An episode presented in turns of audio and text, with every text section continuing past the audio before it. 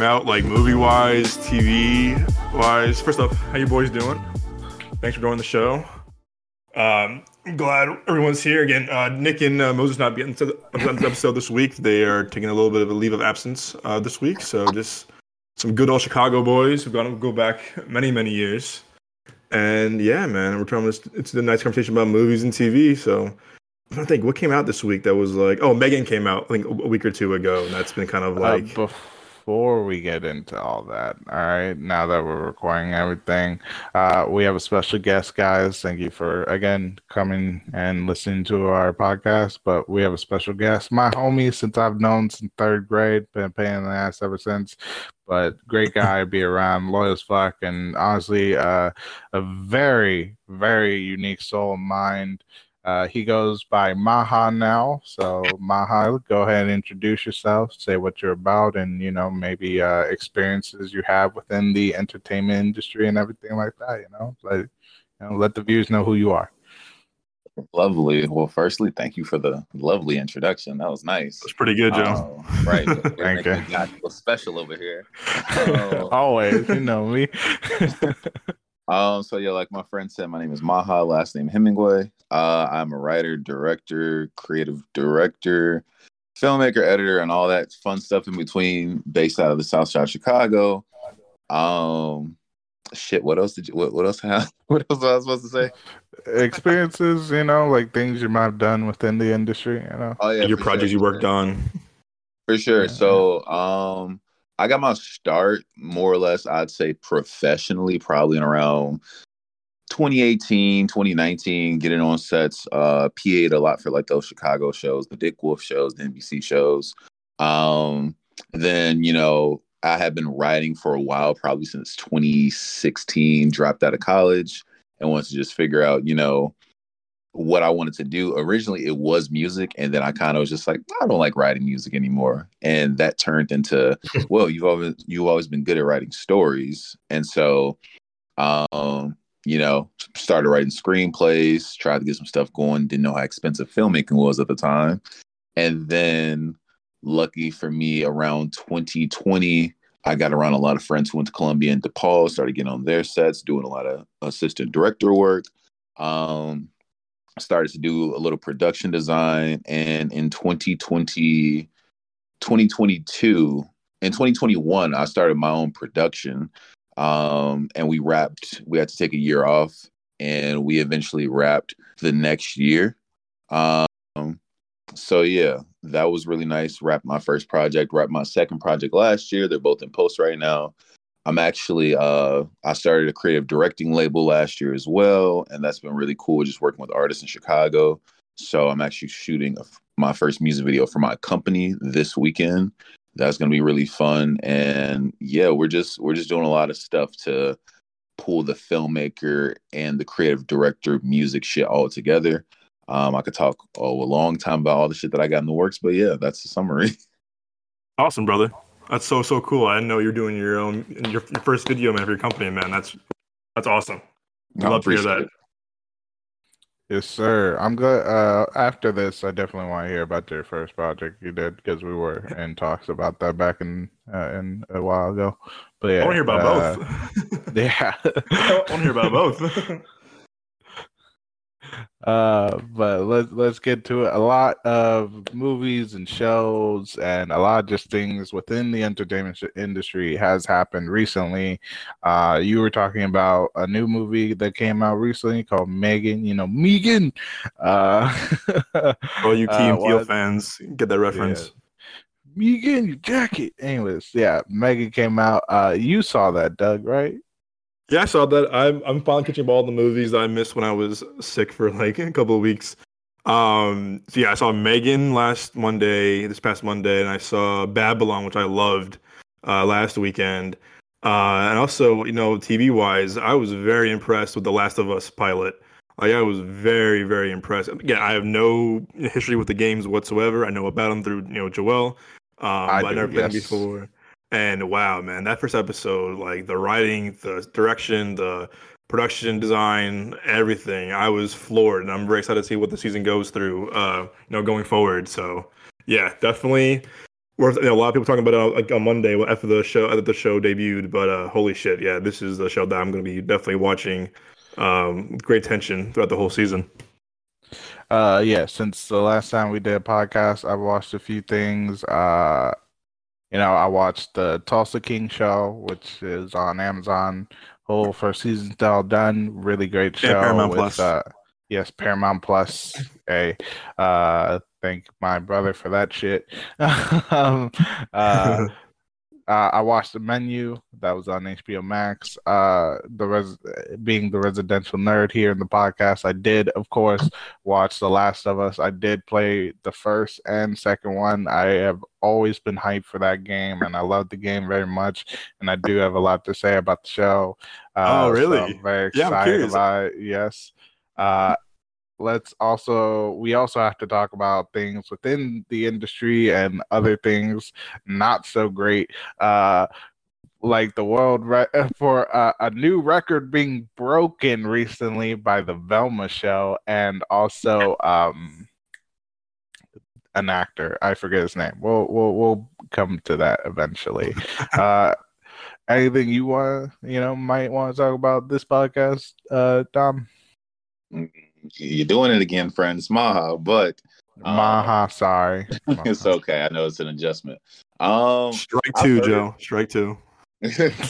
I've heard of some of these things in, in like skating pass. I know I didn't I didn't play The Last of Us, but I did. Um, I think at some point I watched like the cinematic footage. You like you know when you Mhm. watch just the cutscenes. Um, Yeah. so I'm relatively familiar with it. I do fuck with uh Pedro Pascal. That's my dude. Mm-hmm. Um, Mhm. because man I saw the making first season- waves Yeah, like the first season in uh, fucking Narcos with him. Oh my god. Oh, what Uh, up? killed Yeah. it. Also, shouts out to Narcos. I watched every single episode of both of those shows recently. Also- First season's awesome. Wait, had, are you guys Star Wars fans? Are you guys have you guys? Yeah, I don't wanna Mandalorian, ruin right? Anything? Yes. oh, yeah, he, he's, He's the, he's Mandalorian. right? he yeah. is the Mandalorian. Yes, he's the actor who plays the Mandalorian. You know, the one that is carrying the young one, Grogu. Yes, he is the Mandalorian as well. He's killing it, man. Like I said, he's making Yeah. waves. He was in a Nicolas He's- Cage movie. Um, yeah, he's he. Really Oh yeah, is. he was. yeah, There's also see it, but- uh, yeah.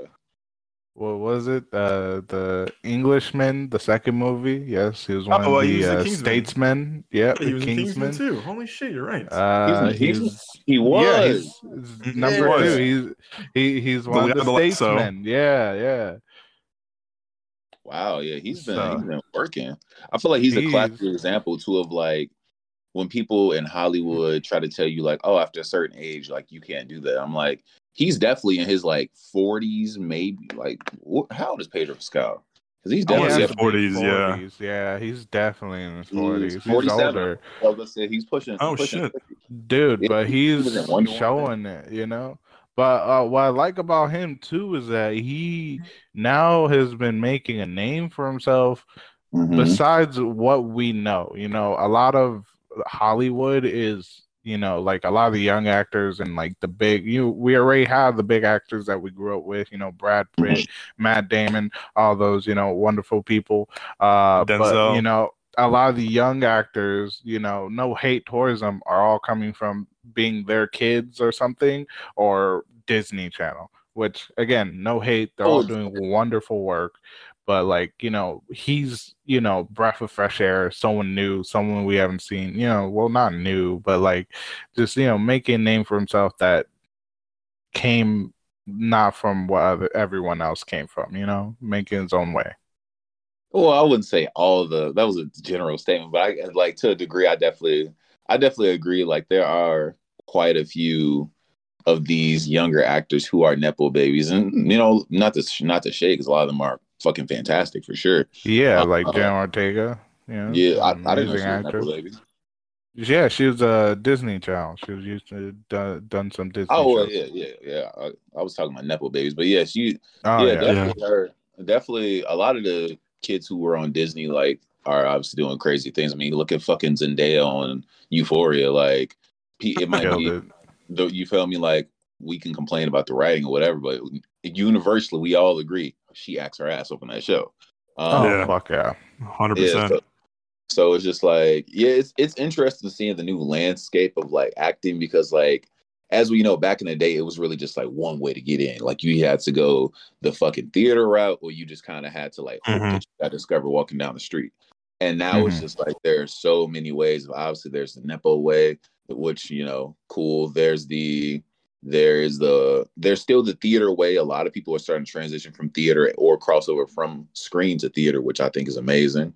Um, what else is there? There's the fucking um. Oh, oh, there's like the social media way now. Like there are people who create their things on social media and then companies come to them which i think is fantastic if you don't you know because that's that's the thing i'm kind of doing right now too so i very much i really like how the industry isn't just pigeonholed to one system now like you can kind of Right. get in make your own way which i think is amazing Yeah. Also, the uncommon way, WWE. You know what I'm saying? Bautista, The Rock, a Oh, couple yeah. other actors. John Cena.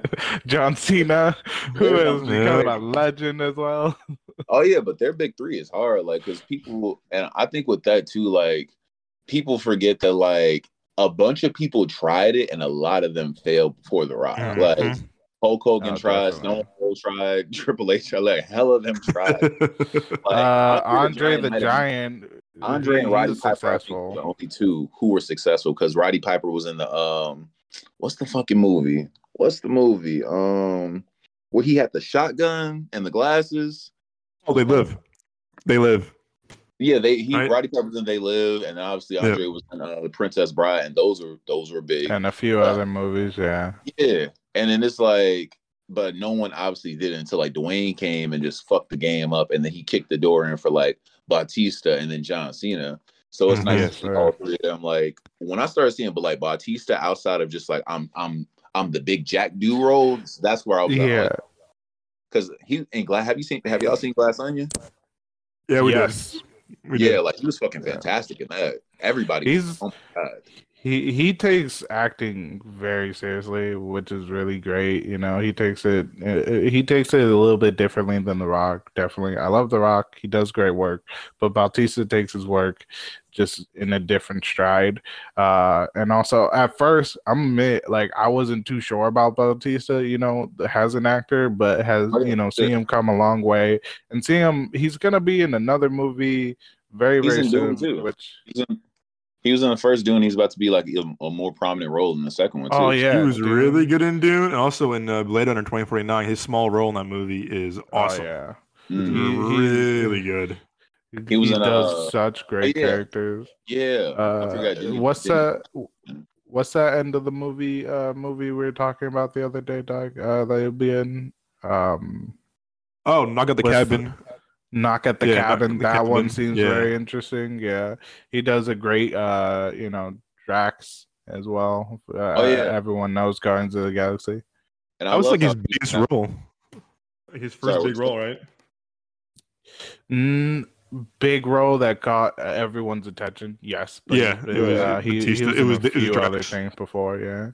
His first Yeah. leading role was just in that uh, Zack Snyder Army of the Dead. Like that was his first leading role. Oh, that's right. Oh, 'Cause yeah. Yeah, he was supposed right. to be in uh he was supposed to be in the Suicide Squad, but then I think it was between I don't want to say he was supposed to be Peacemaker. I don't want to say that, but James Gunn did write a specific role for him, and he was like, it was between being a part of an all star cast or being a part of like a lead. And obviously, I mean, it's hands down, it's a fucking leading role, Check. Yes, sir. And in a big Yeah. Zack movie, like it just made sense career wise. So yeah, I think Huge. Mhm.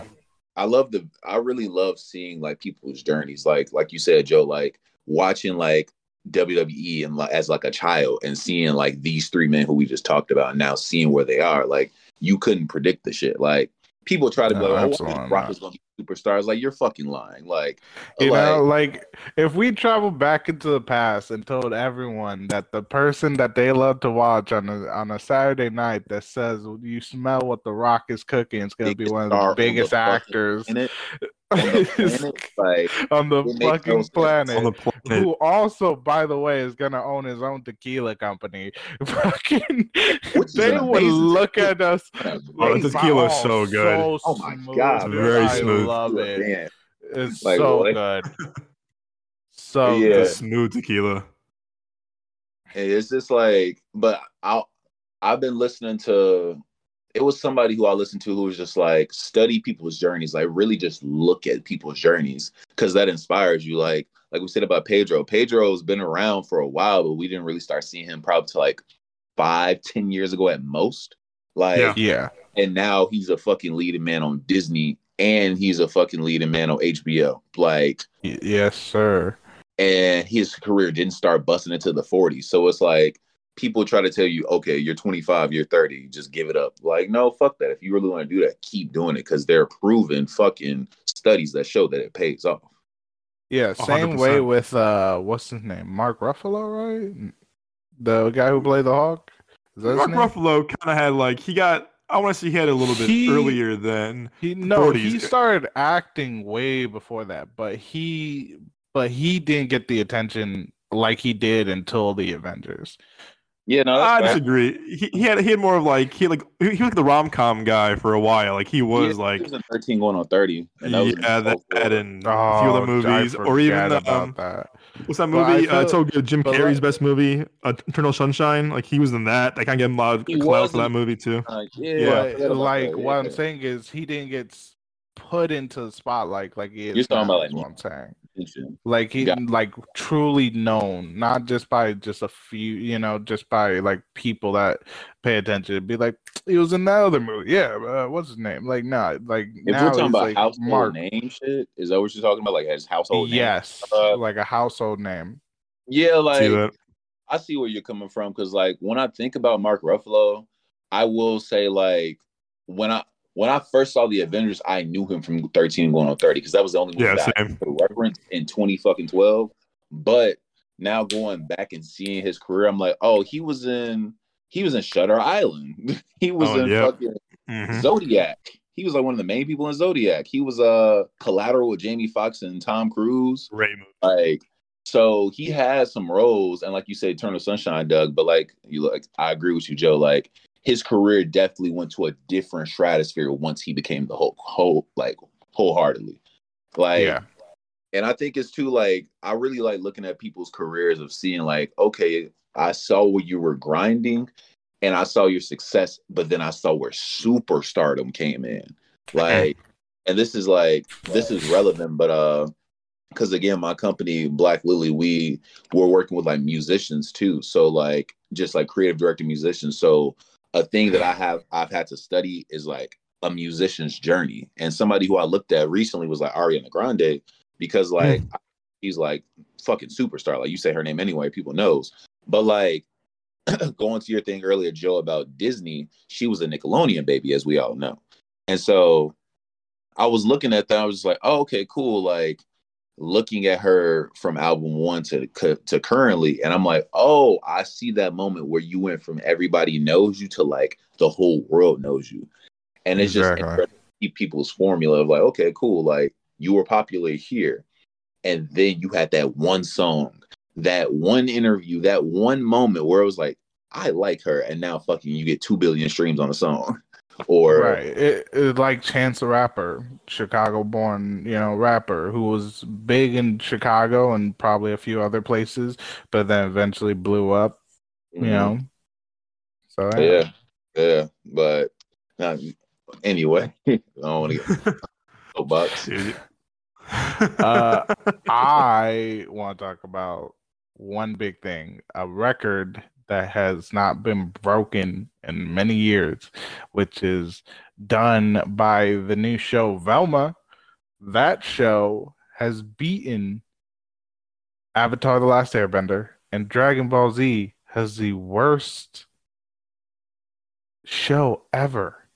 They beat both those live action movies. They have the worst rating. They have Wait, what do you, beaten a when, new when you say beat? When you say, what do you mean by beat?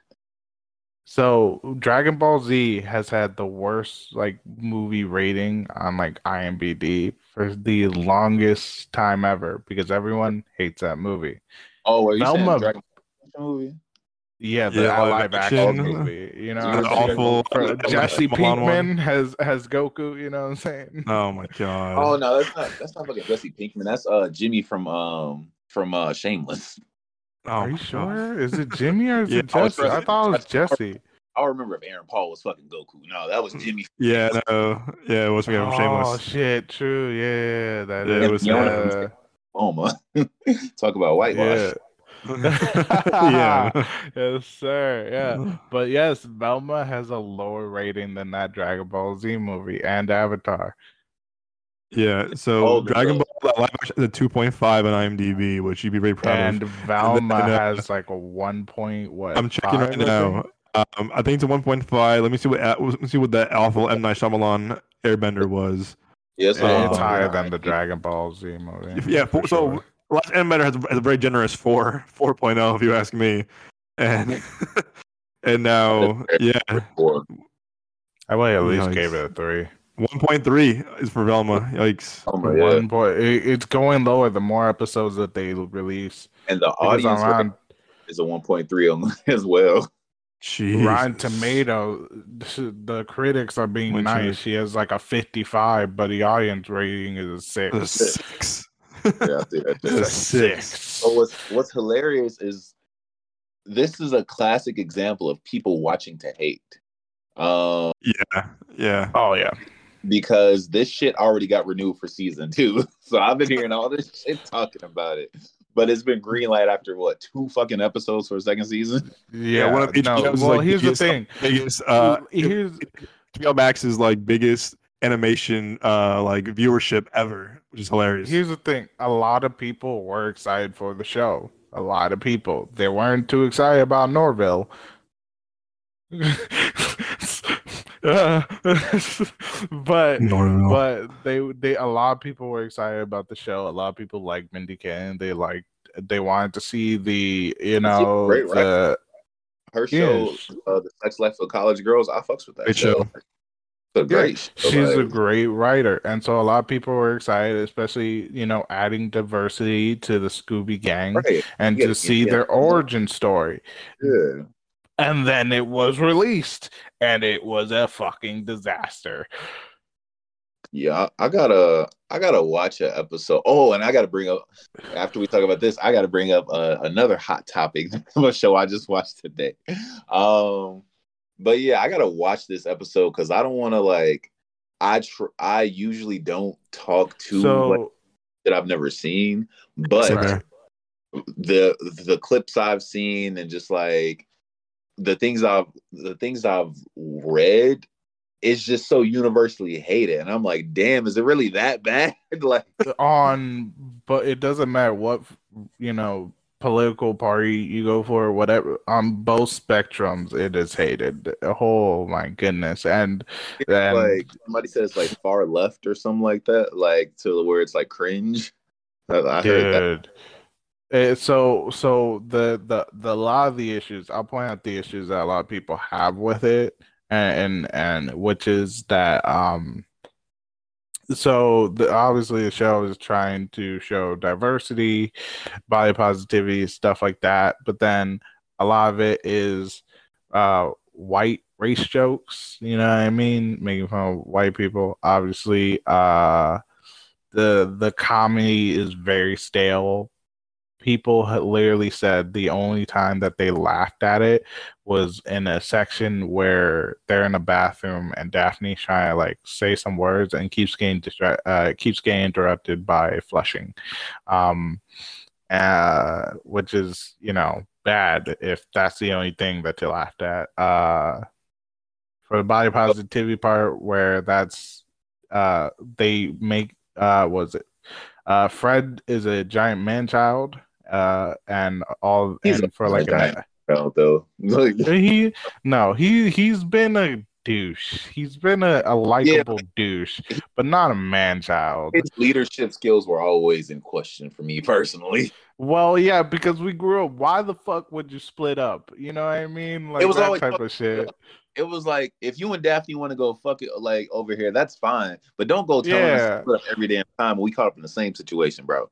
Like yeah, Yeah. exactly. You know Yeah. what I'm saying? Uh, so, but they he apparently has a very tiny penis, and they talk about it like Oh, wow. constantly and make Oh, fun wow. of him for it. kids. Yeah. I thought this Yeah. was some kid. I thought it was a kid show too. And I saw the is rating not. was TVMA, and I'm like, I thought it was a kid Yeah. show. Like, I Uh, I truly thought it was a kid show. yeah, they got rid of like, oh, this, they- this is out the window. They got rid of two iconic characters, which is Shaggy and Scooby Doo, and now Yeah. all we have is Norville, who hates drugs. Wait, wait, wait, wait, wait, wait. T- Time out. There's no Scooby in this show. There's I no was- Scooby. I see. What? I came across like an article that says something about like basically they creatively chose to not have Scooby there to age the characters up, but then also HBO and Warner Brothers they were like, yeah, no, uh, the dog's off limits because of licensing issues. Oh, Um, I see. I don't really know the details of that because I thought that they owned the dog. Maybe they just don't Yeah. pay. I don't fucking know. Scooby Doo is a fa- That's They weird, wanted to make an adult, you know, Scooby thing. They're like, look, you can have the four other characters. You can't have Scooby because that's the one all the kids pay attention to. Scooby Doo. You know, it's Yeah. named after They him. Don't want to tarnish Scooby Doo like legacy with this adult content. Maybe that's what Yeah. it is. Yeah, you're so. You're, you're there's right. that. Uh, it's but it's dog also, due to the licensing issues. Yeah. we also don't have Shaggy. We have Norville. Uh, So who the fuck is oh, Norville? wait. Norville is Shaggy's replacement who hates drugs. He hates Oh, he's black? Drugs. He's black. He hates drugs, and he has the whitest name out of everyone in that fucking show. Oh, that's crazy because apparently Shaggy's original name was Norville in the 80s. What? I Like, don't. That's news to me too. That's news to me. it's like, well, not his original name, but like, it's just interesting because they said in the 80s version of it, they called him Norville. Like, Okay, so that's his legal fucking name. Yeah, but um, it's just weird though because when you type in Norville and Velma, Shaggy pops right up. Uh, oh wow, yeah, no, Deadass. His actual name is Norville. Norville Shaggy Rogers. Okay, all Well, they right. re- So, they- like you, he uses his middle name. That's so Oh my lame, God. though, like because it's like a slap in the face. Like folks can't just Google who the fuck Norville is. yeah, They just choose not to call him Shaggy on the show because I'm looking at the Velma website. It's like Norville Shaggy Rogers. yeah. But also, here's the thing: Norville's character is lame as shit. He's one. I'm it, hates drugs. Two, he's a giant simp for Velma who doesn't give a fuck about him and literally laughs in the face when he uh, confesses love to her. So. Also, I have a quote from the creator here. Charlie Charlie Grandy said told, told Variety that uh, if they put Scooby in the show, it would be a kid show, and they wanted to make it an adult like humor show. So that too. Okay, see, I figured because when they were like the dogs off limits, I'm like, but that's what brought Yeah. the kid. That was the comment. Exactly. You're right, yeah. So, but the show is doing very badly. You damn well know some kids probably watch this show over the weekend, like, "Mom and Dad, what the fuck are we watching?" Oh, Where's the dog? definitely. Too, and now they're hearing about small penises and yeah, and drug dealers. right. Yeah, drug kids. dealers. That's hilarious. uh, that just pushed his race and took away his enthusiasm for weed.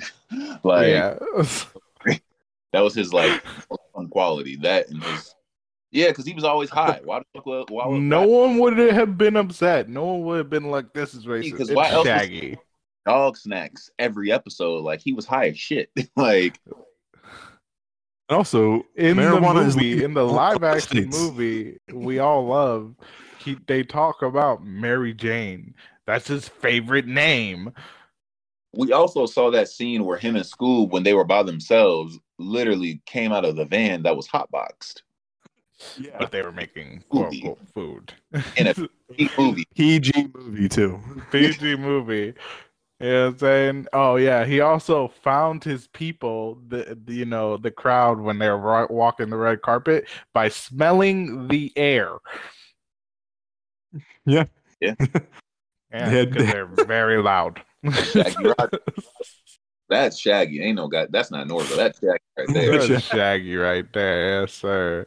So that show did horribly. Uh, I yeah. have to give it a chance. Like like Maha said, I had to like you know give it a chance and like I mean not a chance, but like see for my see for ourselves. Like I want to see like is it really that bad?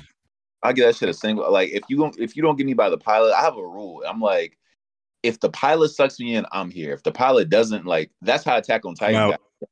I Yep. I have finished um I forget I have finished some anime completely and I was like, damn, bro, like I have nothing to watch. So my homies were always talking about fucking Attack on Titan. Like folks was just always talking about that shit. So I'm like, mm, all right, Yes, whatever. sir. That's a good So- ass anime. I watched the first episode of Demon Slayer first, and I was like, this is nice. It's cool. Like, truth be told, I wasn't super sucked in. I was like, this is cool. I watched first episode of Attack on Titan. And I was like, oh my fucking goodness. Every episode, like my Sunday agenda went out the fucking window.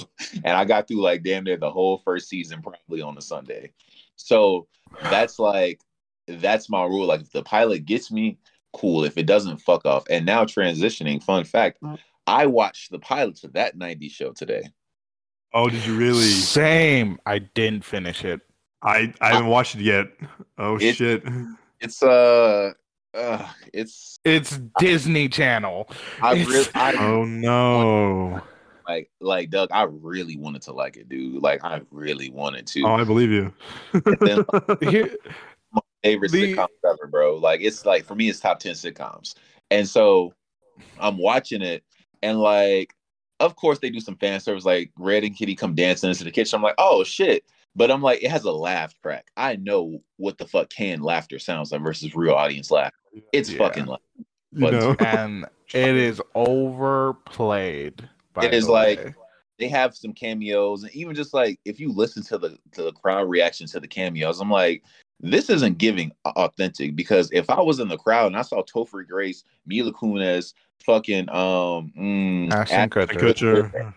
I gotta remember it's on a it's on the tip of my tongue. Uh, Laura Prepon, I would have lost my fucking mind because these are like childhood icons. Like Yeah. I would've- Right. It wouldn't have been like, whoa, it would have been, oh my fucking like like it would have been like losing my and all of the clapping up just sounded the same. And I was like, mm. and Yeah. then Uh, also the kids give Disney acting for sure. They definitely Oh, God. Disney acting, and also it, you can't really tell it's '90s. Like they, it it it doesn't give you a '90s vibe. It gives you. hard enough. Yeah, They did not try hard enough. The writing's bad. The writing is Like bad. literally, the dumb character has a van again, and it's not like one of like the pretty boy is Kelso's son. Like fucking obviously the nerdy girl is like fucking um Donna and Eric's kid. They have like Mhm. a black they have like a black girl who she's cool, but like again, she's st- I like her the most, but she's just like she's she's limited by terrible writing. And oh, then Oh yeah. so yeah, it's just it's very much like I remember the second episode came on autoplay and I was just like, I can't do this, bro. Like I literally I'm looking right now. bad. None, none of The the, original track writers came back is- for the show. None, none, The none of the original writers came back for the show, which is kind of sad. Like none of them, like not. No, Oh, man. man. Yeah. Dude, like the laugh Yikes. tracking is overused, by the way. Like I'm being so dead serious. They'll like say a sentence and laugh track, and then another sentence, laugh track, another sentence, maybe two sentences, laugh track. Like it's nothing funny happening. You know? like, you know, I really, and that's the thing too. Like modern day sitcoms, like really don't do laugh tracks. Like I remember no, when they suck. that that How Your Father show came out. Like I remember me and my partner at the time we were watching. We were just like, why is there a laugh track? Like you really, it gives lazy when you put a laugh track in a show nowadays because like yeah, there's no sitcom that you can say that you like right now that has a laugh track. Like no, none. Also, no hate to the LGBTQ community plus Oh. community. Okay, but Uh, you I don't. I don't Careful, think Joe. there should Careful, have Joe. been an openly gay character because it's still the '90s and he's still in a very small town. oh yeah, yeah, that's like I don't know, That threw me. like Like if he hit it just a tiny, you know, like if it wasn't like an out there thing, that would have been a believable character. But he's out there, and no I hate mean- to him, no hate to the community, no hate to the character. I just think like '90s small town, it still wasn't really widely accepted. I think it's like one of those things probably where it's like like you said, like when I saw him, I was like I was like, oh, okay, he's the gay character. Like it was it wasn't it wasn't very like hidden. but like yeah, I think the thing is probably like for him thinking about it from his point of view, it's probably one of those things where like he couldn't hide it if he wanted to. So it's like accept it or not. Like that's the vibe I kind of got. And like I know Right. a lot of it's like like even when we were younger, I'm like, oh, like this person might just be gay, but like they don't give a fuck. So it was like But my thing is, you know, even like still the '90s and small town, like that's just where my head's at. But I can understand what you're saying because Yeah, again, it's- growing yeah. up, me, you did know like the gay kids in our class, you know, Yeah, even if they like- had quote unquote girlfriend. Yeah, like which was like, you know, I think I always find that to be like an interesting thing where like cuz I'm a huge supporter like of of the gay community and like I identify as queer like I'm not I don't identify as gay, but like so I very much a lot of people who just like whatever be around me. And I just find it interesting where I'm like, well, you'll ask somebody like, when did you when did this happen for you? And they'll be like, you know? And it's just always a funny story. Like there's like oh, when I was five, or when I was 13, or I kissed a girl once and was like, I ain't like that shit, or I kissed the boy once and was like, I ain't like that shit. So I just find that shit to be funny because no matter what they look like, they just be like, yeah, bro. Like one day I just looked up and I was like, damn, I'm gay as hell. And I was like, I love that for you. like, I really love that for you, bro. So, Like one day I Uh, woke up like, you know what? this is my life. Yeah, like- I feel that. Like, I really, I, I feel that. Like, shit, because why lie? But, uh, All right. yeah, that show, that show was, uh, that sh- seeing just the kind of shows I. that go ahead. Mm-hmm. Oh, I Oh, sorry. I I was I was gonna say something else, but you go ahead.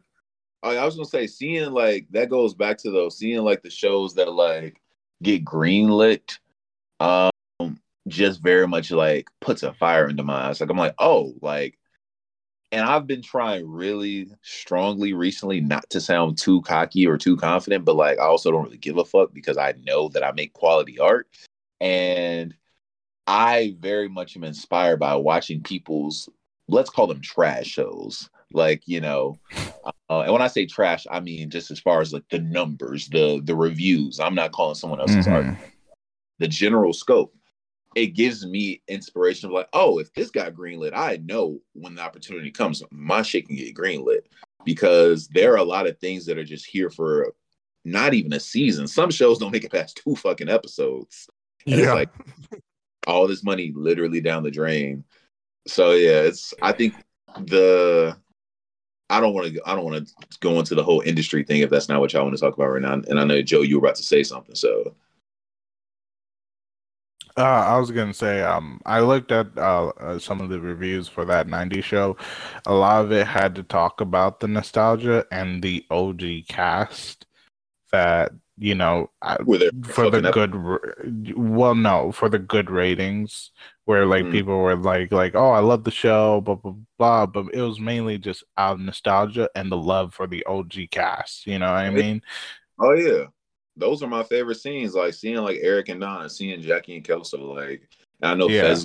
At some point, but yeah, but you don't care about the kids. like You, don't, and that's so you know that's truly the only reason they got you know good ratings. But overall, it's just not a good show. The writing's bad.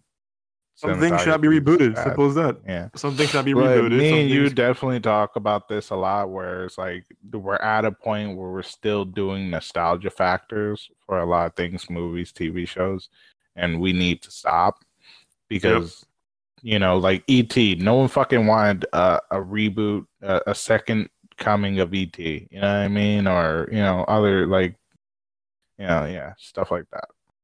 Yeah, I think we the industry has a problem I've noticed with like originality a lot of the times. Um, yes.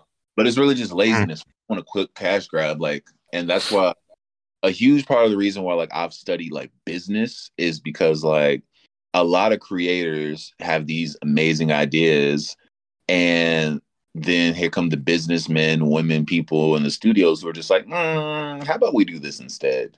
Like, we want to remake a Spielberg classic with half of like with with this amazing budget. Here you go. And it's like no one wants to see that. Like, it's so funny how the industry is so focused on metrics and Yeah. use all the fucking time, but then you're giving people shit that they didn't ask for. Yeah. And like he like that's really the funny thing is that they'll you know they'll be like well here's a business. They loved this back in the day and you know now a lot of the new generation loves it too because their parents or siblings put them on it and it's coming back up into you know trending social you know media. Let's put it out there. Let's bring this back. And that'll probably make us a lot of money and it's like it's out right now is overplayed. It's too much done. But also, you know, they do sort of the same thing where they they focus way too much on the business aspect, like which takes away creativity from writers and directors. You know what I mean? For like like, you know, for the Justice League movie, you know, they we have the Justice League movie, and then we have Zack Snyder's cut where he got to show his creativity with it. And it really shows like they're taking away power from people who just like their creativity can make them a lot of money, but because they're ironically thinking about money, they ruin it and they take the creativity away.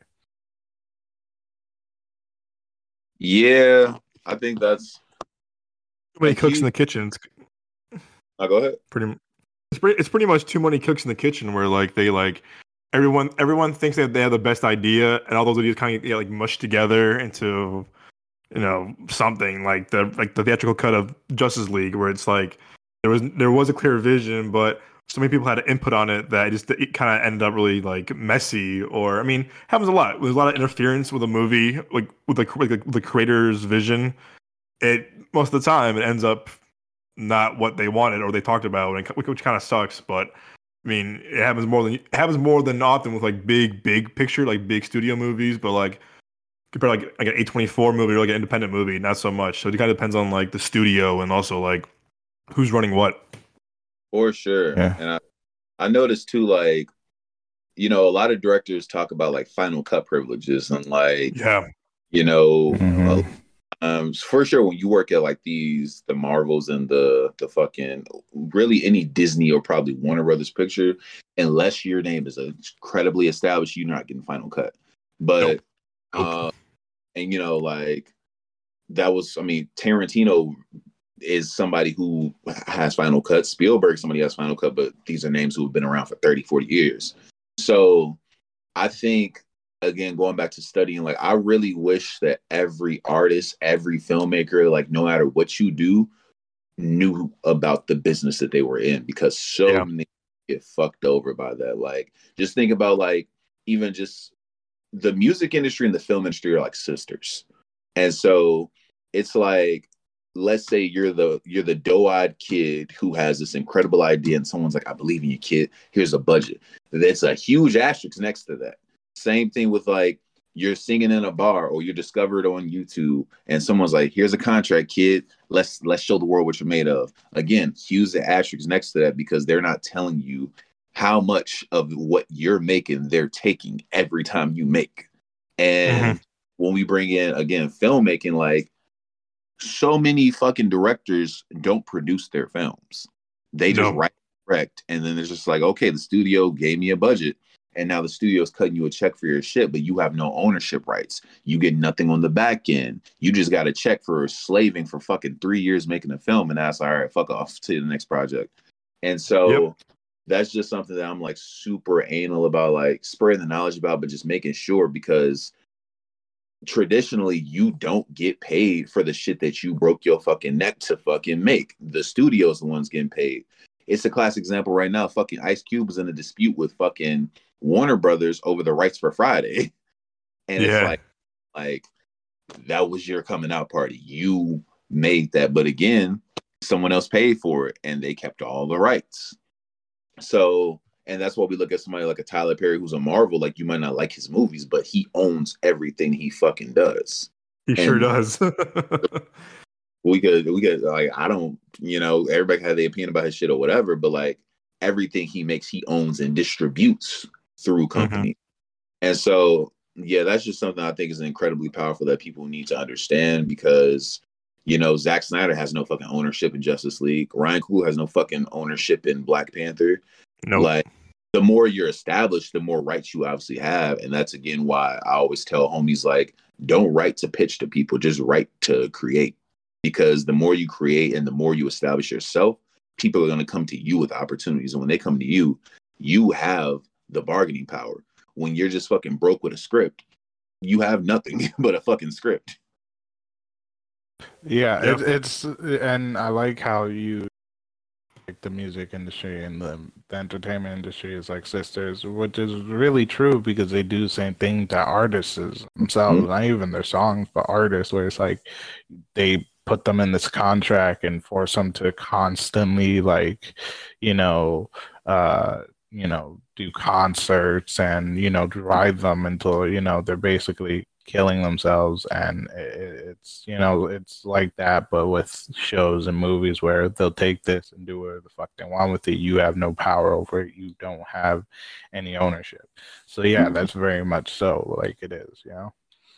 Yeah you're a hired you're a hired hand usually when you come to these big studio like a like you said Maha, like the marvel disney movies like I mean, most of the time you're just brought into this one thing see you on the next project. And that's why I, I, give a lot of credit to you know movies like, like people like A24. A24 lets their creators do their thing. You know, like because exactly. smaller budget, you have like less smaller budget. I think you have more room to like, hey, like have like conversations. When you have a bigger budget, you're following the blueprint. You're following like the I don't know, like the agreement you had with the company.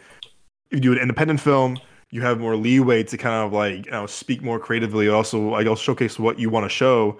I think it's why like you see like smaller movies like a Barbarian or like or, or like the Menu stuff like that, or uh, even like smooth like Smile, where it's like you know what you can definitely like for lower budget you can have more not control, but you can have more like I don't know like you have more leeway to like make those choices that you that you could that you couldn't make at a Warner Brothers or a Universal or a big or a bigger studio because they because you're letting you're you're speaking more creatively, but you're speaking more of like you know with more uniqueness or like like more like of like original thought, which I think is very like I think important when it comes to like seeing like new filmmakers. You know, like um shows what they have as a filmmaker. Like show us like shows what you're what you're capable of in telling stories. Yeah, for sure. And I think going back to the small companies thing too, like people there's this thing that I've seen just like especially in artists, like a lot of folks want through the the big accolades and rewards without actually taking the proper steps. Like yeah. So many people look at success stories, and again, going back to that, like they don't really look at the journey. Folks be looking at mm-hmm folks look at a fucking let's take Beyonce for example. Folks just look at Beyonce like, oh my god, she's Beyonce. It's just like, okay, but did you look at what she was doing in 99, 92, 90 when she was just a broke girl in Houston? Like it's the it's the A to the B and everybody just focuses on Z, you know? And like mm-hmm. we look at let's take for example a, a Greta Gerwig. Greta Gerwig, mm-hmm. like her first film that she directed was Lady Bird, but Greta Gerwig was writing films and acting in films like 10, 15 years before that. Like, yeah. And and also she, you know, she made an incredible acclaimed hit for A24. And then her next film was with like fucking Universal, which was Little Women. And now yeah. she's Barbie. So it's like start from the smaller places and work your way up because also fucking Jordan Peele did the same thing. Yes, he was on Key and Peele, and before that, he was on Mad TV, which again, the grind is incredible. But then he made Get Out with fucking uh, what was that Blumhouse? Like mm-hmm. low budget money, super low budget, super low budget. Uh, and then they distributed through Universal. And like the fucking genius that he is, because he was a producer on Get Out, has credit like ownership in Get Out.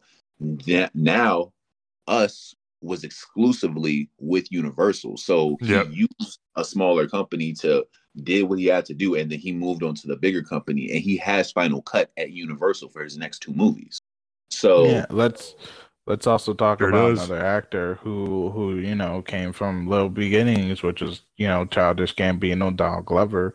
You know he was doing YouTube, and then he started writing. Uh, who was it? Was it SNL or? Uh, yeah, he was, was doing comedy. When he was in. Uh, I think he, he um, yeah, he was writing for uh, Tracy Morgan and Thirty Rock. Yeah, he was yeah. writing Tracy Morgan, Thirty Rock, and then he got Community.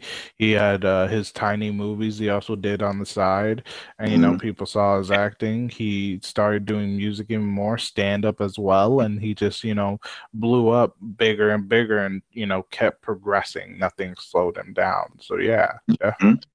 And like we said, like it's that journey. Like there are stories about him in between takes when everyone's at crafty Kiki Kian and he's writing like he's writing the synopsis of what will become Atlanta in like 2030. Mm. So it's just like again, it's really just like I don't want to sound corny, but like shit, bro. If you want something, just go for it. Like and focus on that yeah. shit. Like, if you got to drive Uber every day to fucking make ends meet, hey, like think about why you're doing it. Try to write. Try to you know have like-minded conversations. Pay attention. Write dialogue. Whatever you got to do. Like it's every day you got to keep that spirit alive. Of like this is what I want to do. Like you know, I I'm not currently really making money from the industry. I have a lot of opportunities coming, but like none of them are really paid. But mm-hmm. I've learned is like if you just focus on what pays you all the time, like you're just gonna always be pigeonholing yourself because mm-hmm. Gonna get paid for anything that you really want to do when you're starting out. Like I've made money from shooting videos. I've also made nothing from having incredible collaborations. But in those moments where you're not making currency, you're it's still an opportunity. So that might point you to some currency later down the line. That might point you to some more like referred people who might want to work with you to build that portfolio to get an online presence, which would then have companies coming to you. So it's like again, that instant gratification like that shit's kind of dead, bro. You really need to be in here for the long game because if you love it, like you shouldn't have to get paid every five seconds to do what you want to do. Mm-hmm. Yeah. Yep. Uh, it, it, yeah, like it, it's a job. You gotta look at it like a job. Not every job you do is gonna fucking you know reward you for you know the the the hard work that you do. You gotta push yourself to you know see where you want to be and it might be a slow progress but you know if you can at least slowly build up through the ladder and everything like that you, you know you're gonna do it. Same thing with the entertainment industry and everything mm-hmm. else like that. You just gotta know what steps you want to take and go for it not just hold yourself back constantly. Yeah. That's why I love, you know, I, I admire Kevin Smith a lot. I mean, Kevin Smith has started from like know, paying. I mean, I heard a few months ago when he was in Arizona for like a Q and A, he said that he took out so many credit cards just to pay, just to pay off, just to like pay off uh, the first Clerks move that he made all on his own. Like he financed himself. He had savings and you know that he, he used. And he was saying like, don't let someone give you the opportunity. Make your own opportunity. You know why? Because to your point, Maha, like the more you wait, the less chance you're gonna be able to like make something at a at a young age or you're gonna wait and then someone else is gonna do what you did what you want to do. So like there's no point in waiting when you can make your own opportunity which is again the beauty of like you know people now tiktoks and youtube and social media like there's so much oh i mean everyone has an iphone or android well hopefully, hopefully an iphone. They can they can take some like really good like you know cinematic like photos or videos with like there's an actual mode called you know filmmaker mode now on on uh, or cinematic mode on an iphone which is really cool. Where it's like you know the more you wait on an opportunity that might not come, you could be doing this and that. Which again, I'm admire about you, man. You have two films right now, man. Which is again, I'm super impressed with you. Two films that you're already in post, and you're shooting a music video on on on this weekend. Like you know, don't let opportunity come find come to you. You find the opportunity and make it yourself, and you know, make your own path. Because then, like I said, the more you wait, the less likely you might you know make it down the road. Because you know, times you know life is very valuable, and so is your time. Yeah, it's like mom like I just remember there's this philosophy that I have when it comes to even just like applying to jobs, and I don't know, maybe I guess from parents or whatever, but it's like think about it like when you're trying to find a job and you're applying and applying and applying, like does it make more sense to just sit and hope that somebody calls you, or do you just keep fucking yeah. applying? Like because if you're just sitting there like these bills aren't waiting, so why are you waiting? You know? Yeah. Like yeah. exactly. Yeah. So like I'm there right now. yeah, that's the philosophy. like I had a friend and she was like, No, none of these drivers are calling me back. And I was like, What are you doing? She's like, well, I'm just gonna wait. And I was like, Hey, I don't want to sound critical, but like you're waiting on something that legit it might it might not happen right now. So what you gonna do? Oh yeah. And so I just take that same philosophy because again, like everybody. I remember when I first, when I was 19, I went to Hollywood with the script, and I remember I met this dude, and he was just like, "Everybody got a dream. Like everybody, every Uber driver is an actor. Every waitress is is a is an actor." every fucking random dude in a taxi is a fucking producer. So like, what makes you different? And I was like, wow, like, like, yeah, it was a little kick to the to the heart, but at the same time, it was like a shock to reality. Like, yeah, you're right. Like, everybody has a fucking script. It doesn't matter how quality I say my shit is. It doesn't matter how quality it is. Everybody has a script. So what Mhm. makes you out? And it's like, oh, well, when you come with a script and a whole fucking portfolio where you could just look at somebody and say, Google me, look me up on Twitter, TikTok, Instagram, YouTube, and there's a whole portfolio that goes along with you. Now you have so much more power walking into a room than if you're just some dude from Chicago with a script about something. Yeah, no, it's again, I I can I can relate to that all too well. I remember going out to LA for my internship before COVID hit.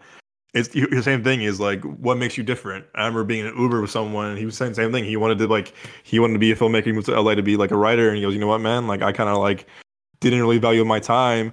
And he was saying like what you said, what you just said. It's like what makes you different. Like you know, Mhm.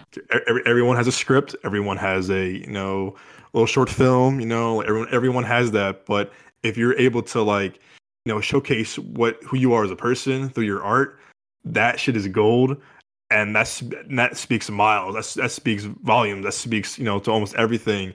I think that's the thing is like you know when you when you invest in yourself and you believe in yourself that shit goes a long way whether it's a script, uh, yeah, but a long way, like a sh- short film or a script or even music. If you're able to like you know believe in yourself, but also like you know, I think also too, if, if someone's self-made, like how we all, th- all three of us are, th- and you get that you you you know make I don't care I don't care if, if one person sees it or 200 people see it, just having something done that is yours. I think is very self-rewarding. Also, kind of gives you a little bit of a boost of like, you know what, I can do this this is what I want to do. This is my art, and this is who I am as a as an artist. So I think it's very important to like never forget that like believe in yourself, but also just like believe in your art because it goes a long way. I think we can definitely learn from one person. I feel like we all love this man, and I and I and I just I hope you love him, Maha. I know me. Doug loves him. I love him. Childhood favorite, Adam Sandler. Yeah, man. Dude, that dude started literally from nothing, just making dumb little song jokes, uh, you know, going on to TV to eventually, you know, doing movies and making his own production company and writing, directing, and m- making something big of it. You know, like people like like with you know The Rock and and Bautista. If years ago, early '90s, you know, when he was just doing those little guitar songs. If you said what he is now, no one would believe you. You know I yeah, icon. Hell yeah. He's a giant icon. He made his own his own production company, which has done a lot of great movies. He's he's done amazing acting. He's done great writing, directing, producing. Like he's he he's made such great things, and he you know like people you know try to, you know cast typing him and he's gone along with it but he's also stepped out of that boundary and show you like fuck you i am who i am you know what i mean and that doesn't stop him Uncut No, gems, man. Phone fell. Yeah, that's uh yeah. I feel like Adam Sandler is a classic example too of just like reinventing yourself and not being like, yeah, I think he has has he been typecasted for sure, and I think a lot of that was like him wanting to be to a degree. Mhm. Like, I mean, shit, he was getting paid a shit ton of money to just have fun on camera with his friends. Like, of course, Friends, yep. Um, Yeah. But just like again, looking at even just like the rounds he's doing for that hustle movie. I haven't seen it, but I hear it's amazing. Great movie. It's awesome. Like, same thing with like, I mean, how fucking PTA wrote the the part for him in Punch Drunk Love. How they wrote the part for him in uh, Uncut Gems, and he's working with the Safdie brothers again. So like, it's just yeah. It's I feel like he's a classic example of like you don't have to be what people tell you to be, exactly and you that's know, do what you need to do. Sometimes you you know you're gonna work at McDonald's and you gotta smile people you fucking don't want to smile at and just act friendly. And you know what I mean? Like just do what you gotta do, but also you know when you can push yourself to go further than where you're at. Oh yeah, wholeheartedly, wholeheartedly. Like, yeah, it's just I really, if it, the one thing I would just love for people to take away is just like, bro, don't be scared to do shit yourself. Like, and this is coming mm-hmm. from a recovering perfectionist who, like, like, I used to really be like, mm, if I do this and it don't work out the way I wanted to, I'm gonna hate it. So I'm just not gonna do it. And that was very detrimental to me. Um, and I very, very, very just I just want people to know like nobody's gonna give you anything, bro. That's just the reality. Like I grew up poor, mm-hmm. so I am poor, black from the south side. Like I was not giving shit. Like I had to get it myself. Mm-hmm. So I think that's the thing of like I really appreciate like people talk shit about like YouTubers and TikTokers, but I'm like there are people who make incredible content who are using that as a way to get into the industry. And it's like I feel like people are mad at them because a lot of people who are mad at them aren't doing that for themselves. And that yep. yeah. model over with like you can't it's like making a film now like bro like you make a short film put it on youtube a few hundred people see it and then you just then what? Nothing. Like you hope that yep. you hope a distribution company comes calling you hope netflix comes calling but like, let's be honest you just threw it up on youtube. You had no plan. Again or you hope that sundance was going to take it. Now sundance is taking and you feel defeated. Like no bro like that's not the industry anymore. They want you to think that but like there's so many other things where you can make a film and literally do a whole independent rollout yourself. And then if you do it successfully to where you have metrics that show people liked it, people reposted it, people pay money to see it, now you can use that to get meetings with those companies and mm-hmm. show I did it by myself. So imagine what we could do together. So so yeah, folks just need to do shit themselves because if you do shit yourself, companies are going to see your value. That's really what it is. People want to see what you can do. If you're broke with a script, that don't make you special. I don't care if you're fucking Tarantino with the pen. But if you mm-hmm. if you have the fucking drive and the proof of this is what you did by yourself independently, that's why we see so many popular artists who did shit independently and they sign with a major label because they're like, "Yo, I did this by myself. Imagine what I can do with the backing of a multi-billion-dollar company." Mm-hmm. Mm-hmm. So yeah, you're building your brand. You're building you're your brand. You're building yourself. Exactly, and then you don't have to sign mm. away your fucking soul because they see how valuable you are. So it's not mm. like okay, you know, like in the music industry, there's a thing called 85-15 where it's like the label gets 85 and then they give the artist 15% of everything. And that's a traditional model. And that's why so many artists are historically broke as fuck. But if you look at, for example, the rap industry, it's so many rappers who are independent and then they sign with larger labels and they still own their shit because it's a partnership. Yeah. And it's like that's the goal that I have for my companies. Like I don't want to work for any company. Now, granted, if Disney comes and say well, they we want you to direct the first X Men movie, oh, I'll take it. But it's still like I'm not just about to be like, okay, whatever you want, Mr. Feige. Like, no, there have to be conversations. We have to make sure we're on the same page about things because I didn't get into this to be somebody's employee. I've I've been mm-hmm. someone's employee on and off my entire life, and. I'm in this to create, but I'm also in this to understand the business of this all because you know a lot of times they'll talk business and look past the artist because they just see the artist as like you're the worker, you're not you're not someone who deserves to be in these rooms and we deserve to be in these rooms as long as you know what the fuck you're talking about. So yeah um, do it yourself kids. Anybody listen to this do it yourself. No one's gonna give you shit. No absolutely. That's why you know i i studied uh, you know ryan coogler a lot in film school of like how he made his little short film. Well, again he first off he was a, supposed to be a football player what his dad wanted him to be. He transferred to usc film school i think it was his sophomore or, or junior year or whatever and he made this one short film that got so much attention that his next movie you got Forest Whitaker producing, which was Fruitvale Station. Mm-hmm. And then mm-hmm. Fruitvale Station won all these big awards. He was 25, 26 when he, you know, won Sundance or uh, whatever the film festival that was when he, he debuted uh, Fruitvale Station. That got recognition. And then you, you, he's writing this movie called Creed. You know, he pitches it to Stallone. Stallone goes, I don't know, see a kid. But then Stallone sees Fruitvale Station and goes, oh shit, mm-hmm. something. And then I remember, I still remember being in the room. Me and my dad went to the Creed premiere in Chicago years ago. I remember being in the room, and this is again Michael B. Jordan, who I think everyone knew at the time, but no one knew who Ryan Coogler was really. At, I mean, I mean, I knew who he was, you know, being a fan of his work. But mm-hmm. I remember like being in that room, being in that theater before he gets to, like, before he gets the job of Black Panther, and I was like, this makes sense. He's literally worked his way up with each film he's done. Whether it was his first short film called Locks, which was a student film at USC, and Yep. then it was Fruitvale Oh. Station, Creed, and now Black Panther, which is like, yeah, you gotta trust the process because, like you said, Maha, like it doesn't come overnight.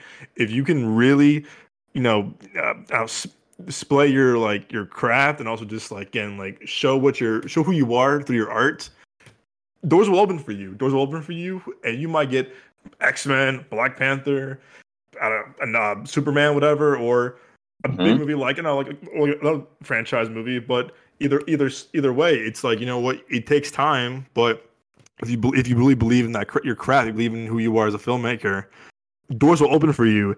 Just believe in yourself trust the process because you know what all of us are here trying to make our own stuff make our own you know make our own art because it doesn't happen overnight. It, it takes time and it takes like your, your willingness to like really like believe in yourself and also willingness to like hey say hey i can do this just give me a chance and i'll show you what i'm capable of as, a, as an artist hmm? Wholeheartedly agree, folks. Yeah. So, what do we? Uh, are y'all working on anything? I know we're supposed to talk about shit we're working on. What are y'all working on? just trying to survive at this point. Uh, Well, keep my this po- girlfriend interested in me. you know, life shit. I'm work- well right now. Like, so this is why I started this podcast was to like, you know, I was working at a at a job a few months ago that I wasn't really getting anything out of. Like, it was a it was it was a really good job, but like, I just wasn't really like, it wasn't really enhancing me as a filmmaker or, or the creator. So I was like, you know what, I'm gonna do this as my side hustle, uh, hustle, as like, you know, like I want to do. I've been wanting to do this for a while, so you know what, I'm just gonna do it now because like you talked about earlier that the more I thought about it, the more I felt like I was waiting for it to come to me, and I was like, you know what? Wh- why? Why? Let's do let's do it now. I have I have I have computers. I have a mic. I can I can do this to like really like you know you know showcase who I am as a person, also as a creative. And I think this is what I want to. I want to add this. I want the goal for this year was to really build this podcast and build this like company, my the production company full too of like having like you know to your point, Maha. Like I'm tired of being someone's employee like i want i want to like really like you know create my own way create my own you know my own production create my own like you know like you know jobs because I, I i want to like really have ownership of like what i do as a creative as also as a person too. So this is what i'm trying to focus on a lot this year and i i'm you know i haven't been writing as much as i want to you know i, I wrote a lot when i was in film school and then when covid first hit a few years ago i was like just deep into my writing so much where then I started getting, you know, started, started getting more jobs in production and you know in the in the industry, which I'm so grateful for to this very day. But I felt myself kind of like, kind of like drifting away from like my writing and my, my and my development of like storytelling. So I'm hoping this year is with you know focusing on this podcast is also I want to like go back to my writing, go go back to my like you know creative development of like you know telling stories of and just kind of writing people that I, I do want to write with, which is kind of like what I miss the most about it for sure. Um I'm working on, you know, this podcast with Doug. You know, he's he's talked about in the past and you know, I always said I'd love to be a part of it. Uh I stopped writing uh quite a while ago. I've you know, of less like movie and TV show ideas. But you know, um things have you know started coming back to me slowly as I've been doing this podcast. My main focus on the podcast is just to get people to be okay with saying things they don't like. You know what I mean? Because it like I feel with a lot of the entertainment industry and has an audience as, as critics is saying you don't like a fucking movie. You know what I mean? Or show. There's so many critics that'll give love to so many things and we'll watch it and I'm like, what the fuck did I just watch? Like why is this getting so much love from critics? You know what I mean? Where I feel like, you know, if I let my originality spew out and just truly like say what's on my mind, you know, less people will want ha- hop on the bandwagon and say how they truly feel about something instead of dick writing something just because everyone else is fucking doing it. You know, I want other people to truly get the sense of, all right, well, this guy's being himself. I want to be myself as well. And, you know, I'm at a point where I've I'm at a point where I gotta just sort of sort life out just a tiny bit to to eventually go back to writing and thinking of thing, of things. So right now I'm not I'm working on just life itself, but eventually I will get back into writing and uh, just trying, you know, think of ways to get out there. But uh, right, but this is what I'm working on in life and now I'm in a relationship as well. so I'm working on that as well. Saying it's been a bad minute since I've been in a relationship. So you know what I'm saying? Like, woo, yeah. Okay, wow. Shouts out to y'all and y'all relationships. Love that. Thank you. Awesome. Uh, we actually, you know what? Me and Joe actually have a script I want, I want to give to you if you want to like ever want to like write with us and create, you know, direct with us because I feel like it's it's it's very Chicago based. It's kind of like inspired by us, like you know, growing up in Chicago. I'll, I'll shoot it over to you after the show. I think you might might want to be part of it if you if you want if you want to. It's yeah, for sure. A passion Y'all project of me and Joe. I mean, at the bare minimum, I always like reading homie scripts. So like, yeah, definitely send it over. I'll shoot you my email. Oh, I'd love to. Yes. Yeah, man. It's For something that I sure, got yeah. me and Joe when I was in London doing my semester abroad. I had this idea came came to mind, and me and Joe were like, "Fuck, we'll just, we'll just write it," because you know we, we it's kind of inspired by. I mean, not not fully inspired, but loosely inspired by, you know, growing up in Chicago. It was like kind of like you know, like little like not life stories, but it's kind of like the shenanigans we got we got involved with. But it's uh, something I'm very, I'm very proud of that. Me and Joe we wrote we wrote the whole like season one like Bible like season one outline, but uh. We were like what I want to say three episodes in Joe before I think I started working Three, again. four episodes, yeah. Before Yeah, th- three or four. We outlined a lot Yeah. for sure, but um, we, Yeah, we're very proud of it. we have an understanding of where we want to take it. So you Yeah. well, I, I definitely would, especially because, like I said in the beginning, besides you being a pain in the ass, uh, you know, I said that you are very unique, uh, minded, and you know, spirit and, and mind. But Like I said, you know, you're you're doing so much yourself. You know, with by the way, I love the name Black Lily, uh, for your uh company, and Oh, you know, sorry, what did you say? You cut out. No, I was saying thank you. Yeah. Oh yeah, of course. No, that's a creative name. You know, I have my own name future, but I'm not gonna say it now uh, until I get that fucking shit marked down for myself. Uh, In the meantime, he's, on, he's, uh, he's part. He's, he's the co-founder of Midway Avenue Productions before his yes, untitled uh, company will come to mind down the Yes. road. Down the road. yes. Uh, hidden title, really. But anyways, title, uh, yeah. you know, but you know, like like you know, me and you've been friends since since third grade, and you you've been a very unique person. Uh, so you know, and I've I've seen you writing. We talked about one of your projects that I I think you got done. I I didn't get to stick around to see it finished, but you know, um, you know, I I definitely uh you know would love to see you know your your mindset just like with this podcast as well you know uh you can come back anytime. And also you know i'm, I'm glad you you came. I was like i was like how can we expand this shit more? Uh, and you immediately came into my head. And i was like and i told doug he was like i fucking would love that shit. So I'm, telling you, Maha, this man was through the roof. He goes, I had the perfect guest for this, and I was like, "Well, bring him the fuck on." I would love that. So trust me, it was like day one that we wanted you on. When you, you, also, you're you're our first official guest of the podcast, so Oh, yes. to you, my friend. and on the first episode of the new year episode the new year, man. Yeah. Oh, amazing. Oh, happy to be here for sure. Um, yeah, for for sure, happy to be here, and also just happy to hear like you know, like what y'all what you say you're doing, like, and I just want to emphasize too, like, just because you're not like writing right now doesn't mean that you're not like creating, if that makes sense. Like, yeah yeah, I I hear don't- that. Oh, absolutely. yeah, I don't want it to be like a negative connotation. And I'm not saying that you are either one of y'all putting negative connotations on it. I just want you.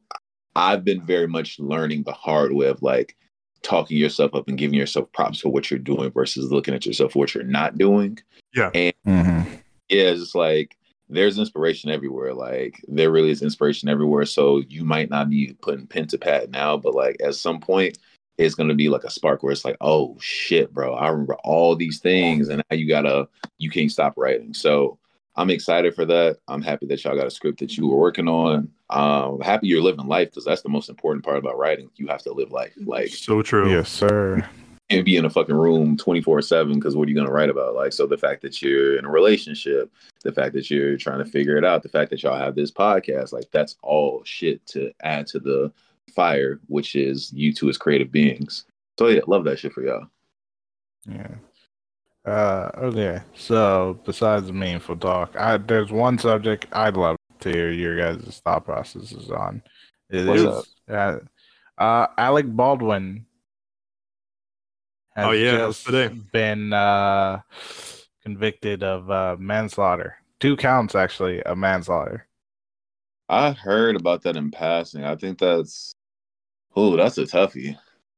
That Yeah. is tough. The, uh, him and another uh, another crew member today. They were Albuquerque charged him and the other crew member of uh, I think it was involuntary uh, man, two counts of involuntary manslaughter. Yeah. Um, and you know, I think this is. I remember this happened. I was like, "Oh, this is terrible." Like, you know, because again, I, I what I remember reading it was that like this this this production was not like insured. Didn't have the right. Didn't have like the correct or like proper like safety etiquette, safety procedures, safety coordinators.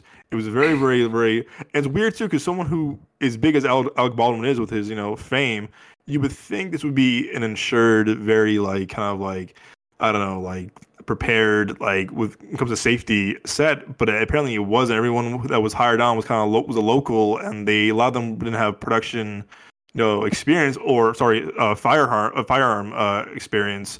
And so when it happened, and then it came out that he was the one that shot the gun, he took no ownership of, ownership of that.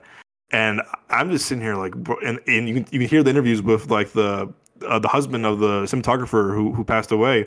Her husband was saying, "I blame this on Alec Baldwin 100." percent Like he had no problem saying, "I put a finger at him. He's be, he's behind this."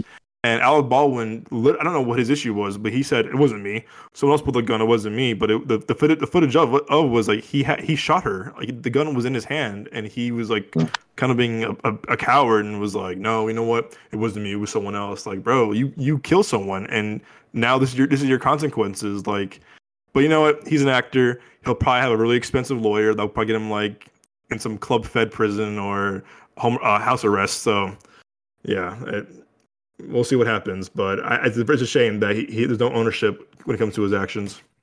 Also, I, I'd like to also say something before uh, you go, Maha. Um, uh, that uh, this is also another thing. I, I'm a big Second Amendment uh, person. I, I I have a gun. I tell people get a gun, go practice shooting, gun safety, you know, stuff like that.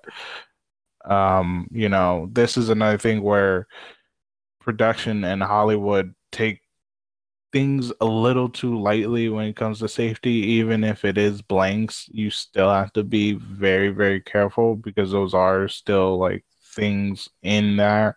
In you know whether it's a fake gun or not, like there's still things in it, and you do have to like take precautions. Uh, you know we.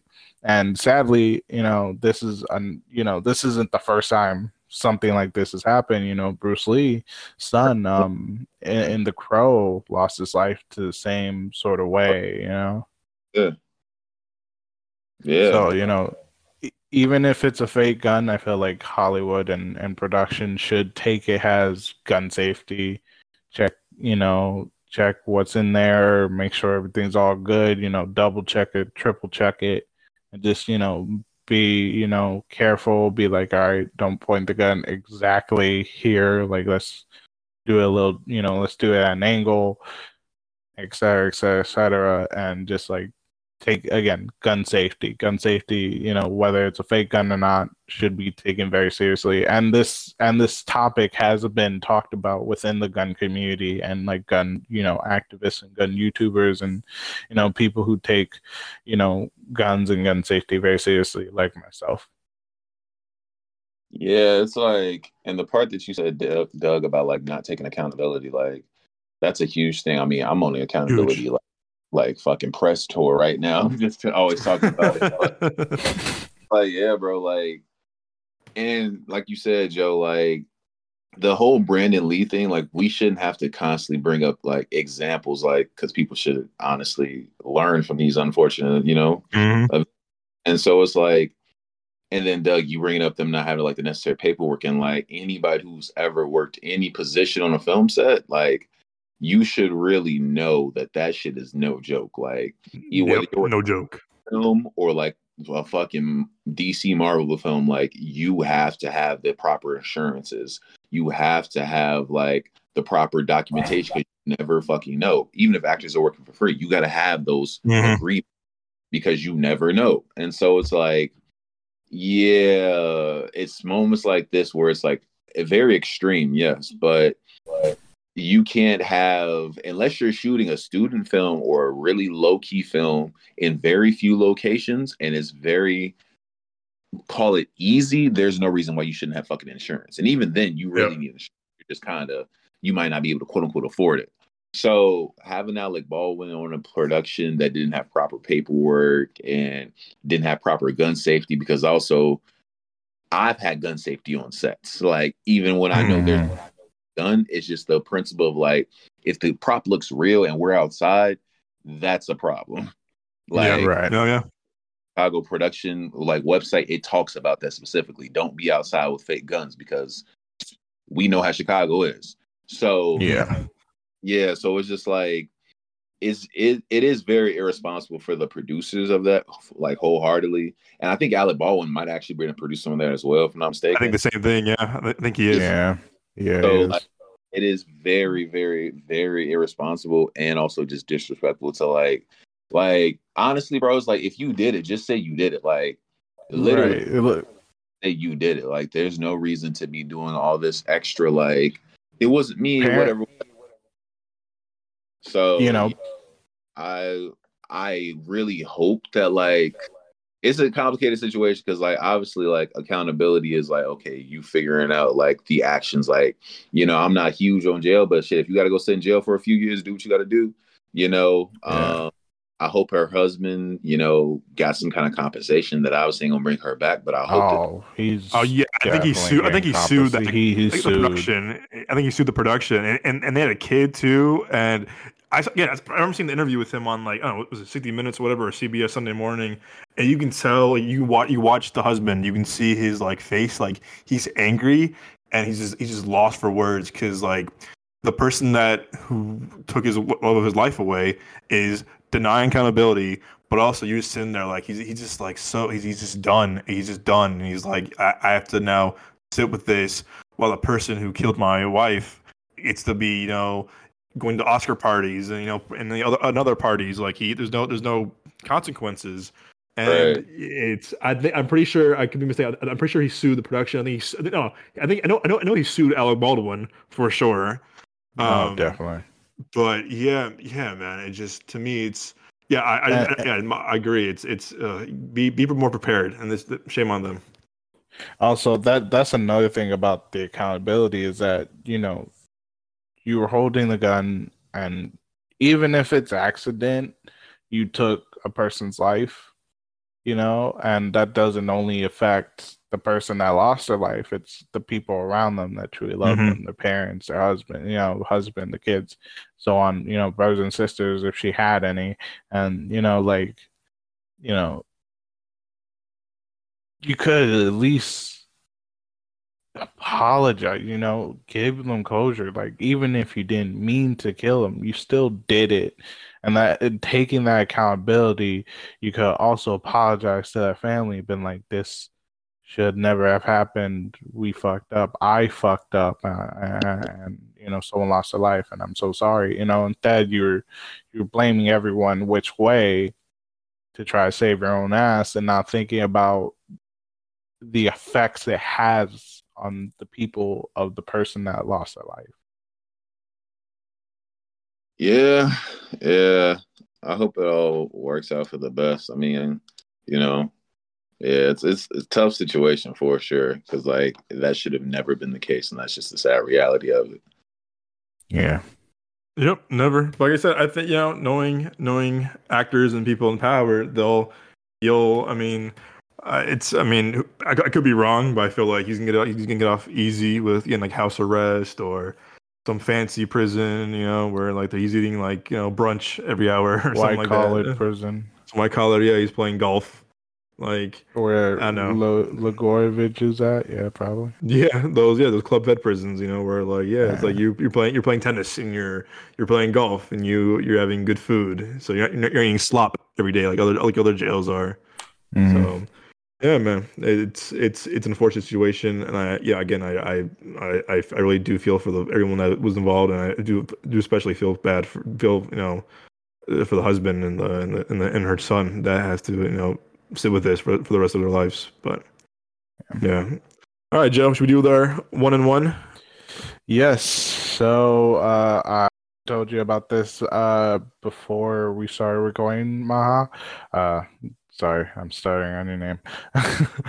uh, where we're gonna before we close out, we're gonna each say one TV show and one movie that we recommend for our audience and possibly each other to at least put on their watch list and eventually check out, even within like a year or two. You know how watch list grows; they keep growing, and we forget about some of them. So you know, definitely, uh, I, I'll start it. Um, you know uh, let's get this done. Uh, my one tv show would be uh, i talked about earlier which is tulsa king with um, you know how can i forget his name? We're talking sylvester stallone man. Come on rocky. Sylvester stallone's rocky my bad brain fart. Uh, highly great show such great writing cinematography pretty well and it's such a great just show overall. It just it's an intriguing one where you know they find they you know they talk about like those mafia guys that have taken you know trouble punishments that weren't even their own and stayed in prison for a very very long time 45 years in fact in the movie uh, i believe 25 or 45 uh and he finally gets out and you know he wants what's owed to him. And the mafia says you know we're all good here in new york. Uh, you know we're going to send you down to tulsa and get business. And you know it's you know an older guy learning about the new age of technology you know weed and a, a lot of different things like that and just trying to get back you know his life of what he can salvage.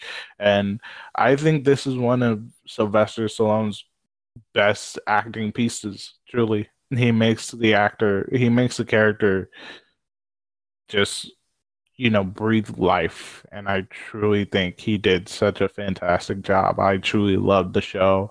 Uh i cannot wait for season two. I'm excited. And season one literally like just finished like last week. So definitely you know paramount plus if you got paramount plus on amazon fucking go there, watch the show. Highly recommended. Highly loved it. Just Sylvester Stallone just killed it. You know, it's a, it's a great show overall. So definitely watch that. And my one movie would be the Meyerowitz story with Adam Sandler, Ben Stiller. Just an all over round amazing cast. Great story writing and just sort of shows the trauma and conflicts of a family, you know, like it it felt like a family, a successful family, but still like they had their issues and you know, you can relate to, you know, at least the trauma and just sort of, you know, feeling of, you know, the oldest child, the youngest child, you know, curses and stuff like that where, you know, your parents, you know, parents are human as well, but they also, you know, they're not perfect. And it, it, it, was just cinematography, writing, again, all really good. And then just the actors we all love and know, you know, Ben Stiller, Adam Sandler, you know, and, and, much more. Yes, exactly. And and much more, like I said. Uh, I don't know if it's still on Netflix. Hopefully it is. It is. Uh, he has a he has an exclusive deal with Netflix. Hey, that's cool. what's up. So on Netflix, check it out. Great, great, great movie. Uh, whoever wants to go next, go ahead. Sure, I'll go. Um, I got one. Let's see. I just watched it last night with my girlfriend, and it's still, still very underrated. It came out in 2018. It is 2018's Upgrade. Uh, it's a very, very yeah. Uh, it's a it's a great movie. It's a very, very slow, but low, very low budget Blumhouse pick that when it came out, I think only me and Joel saw, saw it in theaters.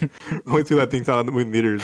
And we, we, we seeing... went to a movie premiere and the the director was there for a short. I'm bit. jealous. That's right. You saw it in Chicago before me, and I was very jealous because I saw it in like an empty theater, like when it came out by myself, and I was like, "Wow, no one's here but me."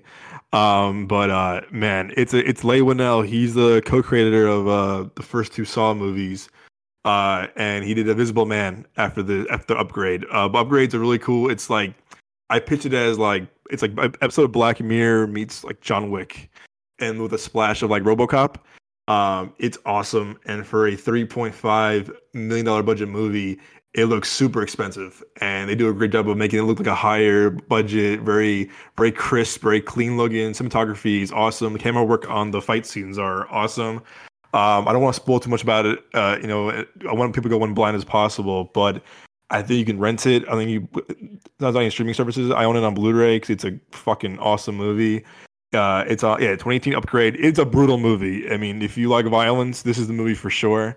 Um, but holy shit, the fight scenes and the whole combat is brutal. But uh, it's an awesome movie. It came again, came out 2018. It's called Upgrade, worth the watch. And TV show, you know, I've been, rewatching a lot of Parks and Rec. It's a, it's a good comfort show.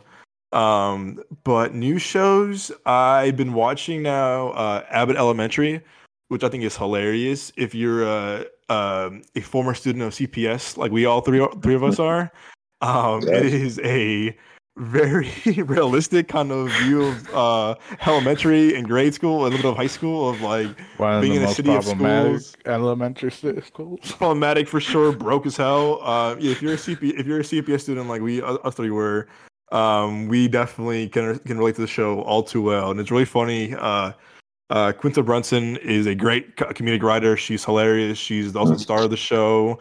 Um, her her her delivery is very very quick, which I which I which I admire about her as an uh, as a writer as well as an actress. Um, it's super super funny. It's on like I think it's on Hulu and HBO Max. Uh, it's super Yeah. funny. Again, it's it's mockumentary style like The Office, like Parks and Rec, but it's very fresh and it's very like the, the writing is very clever and very and very like like this spot on humor. So I'd recommend Abbott Elementary for my show of the week. Yeah, agreed. Um, I will say to piggyback off that. Firstly, um, yeah, The Meyerowitz Stories is one of my favorite movies. That director Noah Baumbach, he's one of my favorite directors right now. He did the uh, he did an incredible movie with Ben Stiller called Greenberg that also starred Greta Gerwig in like 2010. Um, he also has an amazing movie called uh, what's that movie? He has it's his first movie with Adam Driver. Has Ben Stiller, Naomi Watts. Um, Oh yeah. Um. Oh man, what's that? not touching my tongue. Uh, While We're Young, 2014. Yeah, That's that a good one. Yeah. Uh, The Squid and the Whale. That's a good one too. Frances Ha. If y'all haven't seen Frances Ha, um, that's Greta Gerwig's like first movie with him as far as like a co-writer, and she stars in it. Uh, and then obviously everybody knows Marriage Story. Um, so yeah, but as far as me, as far as what I recommend, hmm, I would say, as far as films, I've been getting back into like old films. Um, so I would say, can I list? Does it have to be one? Is that like the rule? Uh, well, we usually stick to one. Uh, but you can say how many you want to say. You know. All right, so I'm I'm gonna hit a three. I'm gonna say um Go ahead. I'm gonna say one. I highly recommend watching um either The Seven Samurai or Yojimbo by uh Akira Kurosawa. That's my dude. Um The Seven Samurai is actually what inspired Star Wars. So if you like Star Wars, I definitely recommend watching that. Um it came out, I want to say like 1967, maybe, uh Japanese film. Um secondly, it's a French film called Le Diabolique, which means the diabolical in English. And that is an amazing piece of it's just amazing. Like it's suspenseful, it's thrilling, it has mystery. That movie was like fun fact, Psycho was made in response to that movie because Hitchcock had Oh, really? Hitchcock, yeah, Hitchcock basically didn't like the comparison that he was getting because they called the man the French Hitchcock. So Hitchcock was like, mm, "Fuck that! I'm gonna show you actually something." so he made Psycho. Um, and they both had those disclaimers. If you saw Psycho when it came out, at the end of it, it said, "Don't tell anybody about the plot twist. Tell them to come Huh. watch it." And same thing with Le Diabolique, which came out, I want to say a year and a half before Psycho. It was like in French, do not tell anybody about this plot twist. Tell them to come see it. So it's just interesting how the two of them are like companion pieces to a degree. And the third one I'd say is uh uh it will be a Hitchcock film. I'll say I hmm North by Northwest is one of my favorite Hitchcock movies. And Cary. Grant Cary Grant like it's something I'm not super big on like a lot of those older white actors because I'm just like it's something kind of weird about them sometimes, like especially given the time period and all that stuff. But like Cary Grant and like Humphrey Bogart too, I fucks with Humphrey Bogart, but Cary Grant, it was something about his his like his stature and his delivery of lines and his wit and charisma. It was just like, oh, that's a leading man right there. Um, so I recommend those three films. And as far as what I'm watching, I'm kind of on a sitcom kick right now because I'm actually writing a sitcom.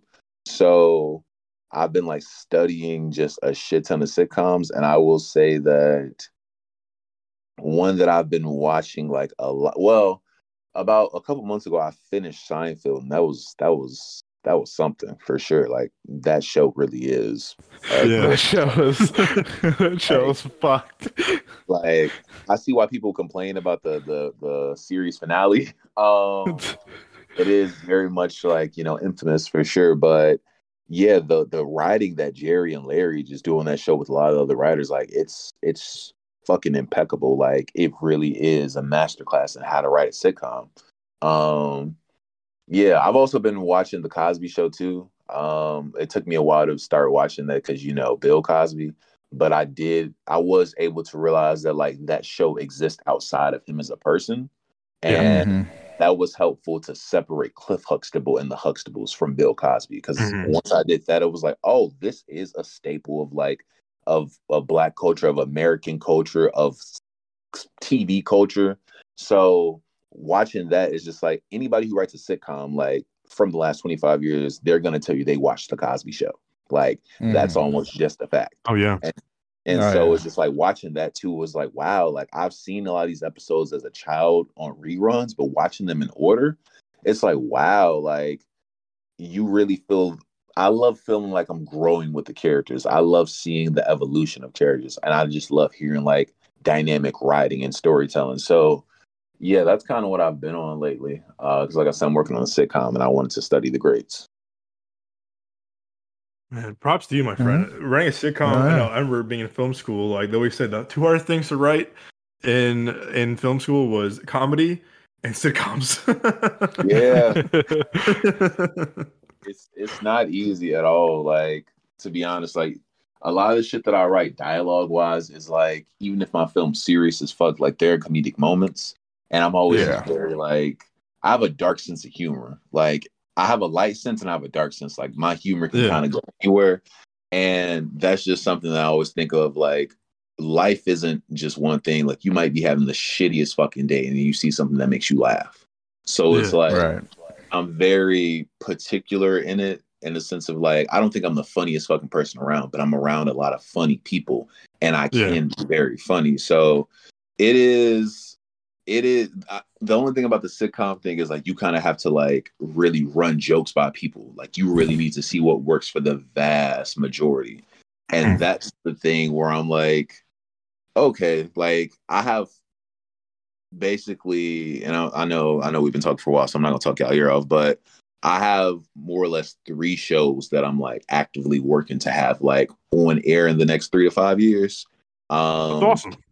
Yo, thank you. And like two of them are, let's say like one of them is like very much like an Atlanta type of vibe in the sense of like if Atlanta, if the characters in Atlanta were younger from Chicago and I like Gang, let's go. Yeah, I like, like you know, and it's like it's still like the surrealism. It's still the the like the characters. Most of the characters are black, but there are like a lot of different like colorful characters. It's very dynamic, but they're serious. Hold on. It's a very surreal show. And then the next show is a spinoff of that show from one of the one of my favorite characters, and that show was more of like Breaking Bad meets um it's like Breaking Bad meets like fucking what's a what's a what's a it's like Breaking Bad Atlanta and like a like sitcom all kind of meet like it's funny but she's a drug dealer so it's like real life circumstances okay. but it's still comedic you know what I mean yeah. um yeah. like a drama comedy and the other one's a comedy drama and then we get to okay. and then we have a sitcom which is just like honestly that's yeah, that's gonna be the moneymaker. Um, but yeah, the whole point of me saying that is like, yeah, just giving them all three distinct voices is a constant uphill battle because I don't ever want anybody to look at something that I've done and be like, oh, we could tell this is from Maha because it sounds the same. I think the most beautiful thing that an artist can do personally is like when people could look at a bunch of different things and not know your name, but when they look at the yeah. credits, they're like, oh, fuck, that's him, that's them, that's her. That is where it's like, wow, like again, Noah Baumbach, the director we are just talking about, mm.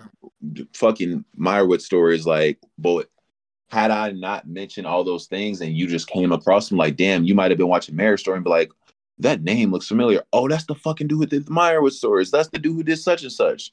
So it's that shit that I like because I love being a chameleon in the sense of we don't we might not know you by name, but when we see your work, it's like, oh shit, I think I know who that is. And that's the yeah. shit that I'm striving for. If all my shit could just be like that, I feel like that's a beautiful legacy. Like people don't need to know my name. I mean, I want people to know my name, like household wise, but yeah, if a bunch of people just know my work, you cannot like me, you cannot know me by name, but you're indulging in something that I created, and that's all mm-hmm. that fucking matters.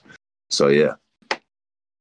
No, and I, again, you're proud, my friend, for like for you know trying different things, but also being unique. That you're not sticking to one different genre. I think it's like that's the beauty of like being like uh, you know writers that you can you can dip your hands into different different genres and different you know kind of like storytelling because you want to like you don't want to be stick to one type of movie like a Marvel movie or this kind of thing where you want you want to expand like you you know your you know your creativeness and also you know you're able your ability to tell different stories. Do you have a certain genre that you like to write more than others?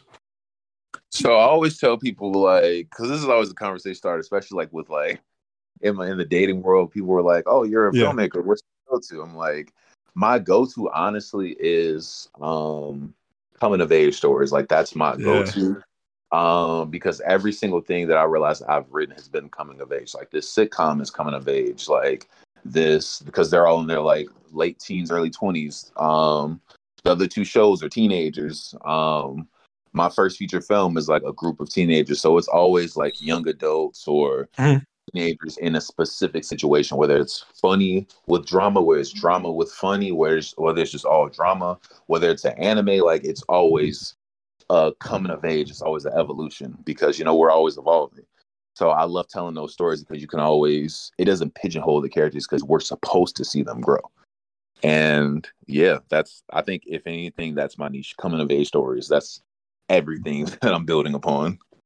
No, that's I can relate to you all too well, my friend. I, that's really how I get I get inspired with those kind of movies, like A Days Confused, or movies like Boyhood, or um, mm-hmm. um, you know, just movies that like kind of just like you can like relate to to a degree, but also you can like you can like I don't know you can see yourself in a story that you can also like hey I can do this too, and you can like you know inflict what you take from your personal life, but also like the ability to tell a different story. You can combine the two to make something kind of unique and very like creative, and it's kind of like the beauty of like why some of them are so good.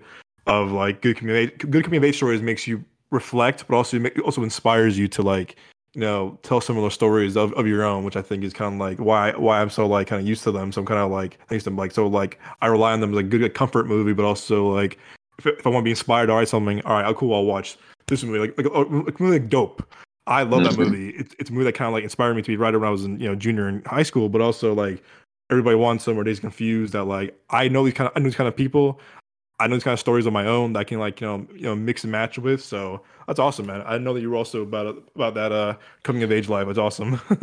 yeah, same. Yeah. Like uh, one of my go to movies. Me and Doug saw in theaters, and I still love it to this day. And one of my favorite actors of all time, Ben Stiller, uh, right along with you know Adam Sandler uh, would be you know Secret Life of Walter Mitty. You know because I've always been that guy that was always in my head. I was quiet, just did what I had to do. You know I was wherever I was, I was comfortable, and like you know, but I was having like adventures in my head. You know I was this outgoing person that wanted to do these things, but I, I kept it in my head because I didn't see myself. You know I didn't truly see myself doing it I hmm. wanted to be the person to do it, but I never could be that person. You know, that's why I told myself. But then, you know, like seeing that movie, you know, and Doug saw saw it with me, and he knows how much it meant to me. Where it was like, okay, he got out and did it. Like, you know, what we were talking about, like just go and do it.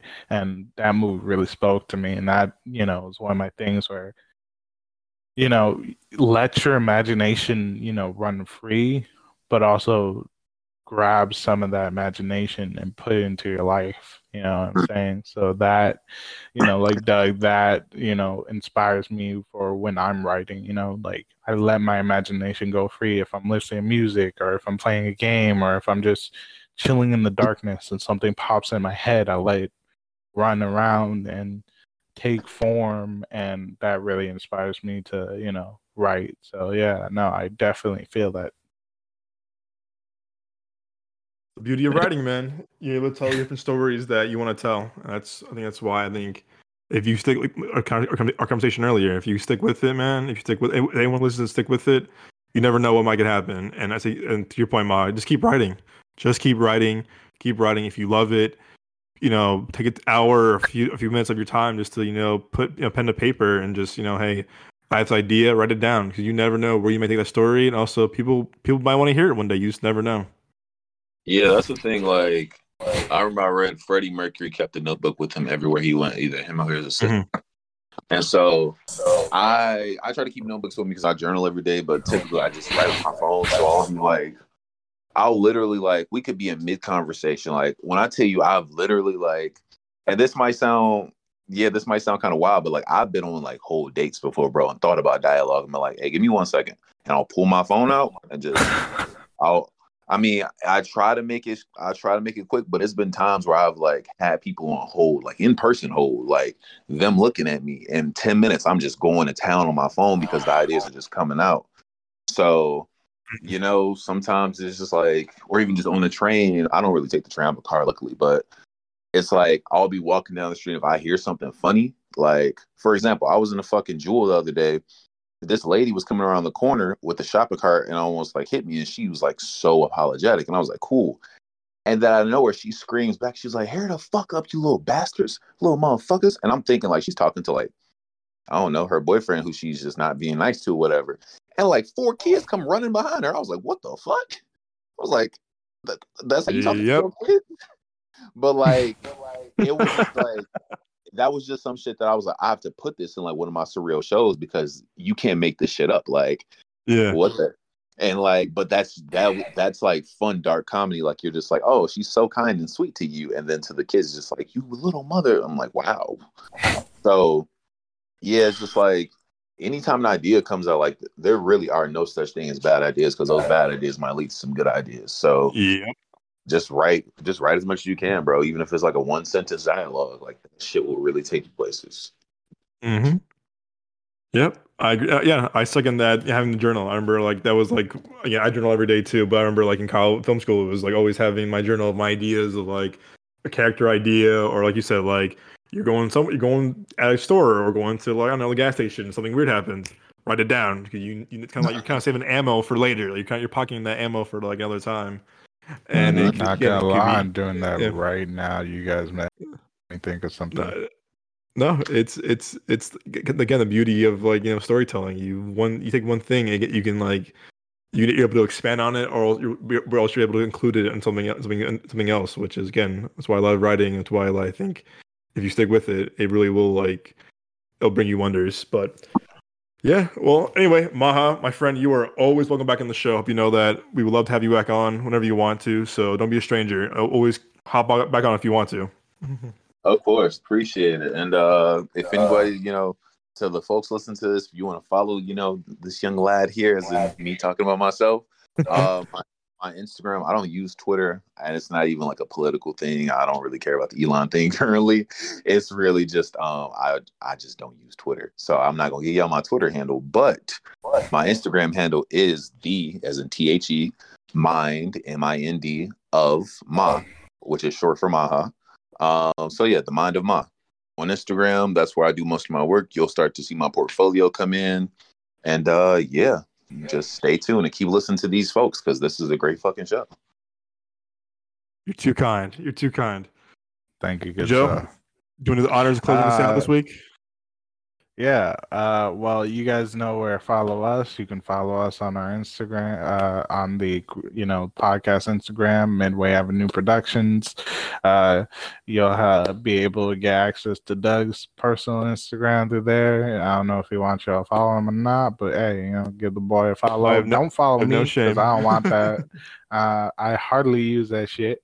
Uh, but you can follow me on my Twitch. Uh, you know, the OG Cuban Rican. You know, follow me there. I play games from time to time.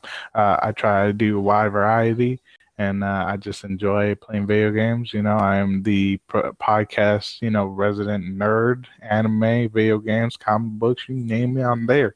Uh, but yeah, uh, thank you so much for being a part of our podcast and you know, uh, listening to us ramble on and on and on about things we truly love and sometimes hate, and you know, sometimes we love to hate it, sometimes we hate to love it you never really know when you get uh, shit with us. So thank you again so much for being here. Hopefully we'll see you next week.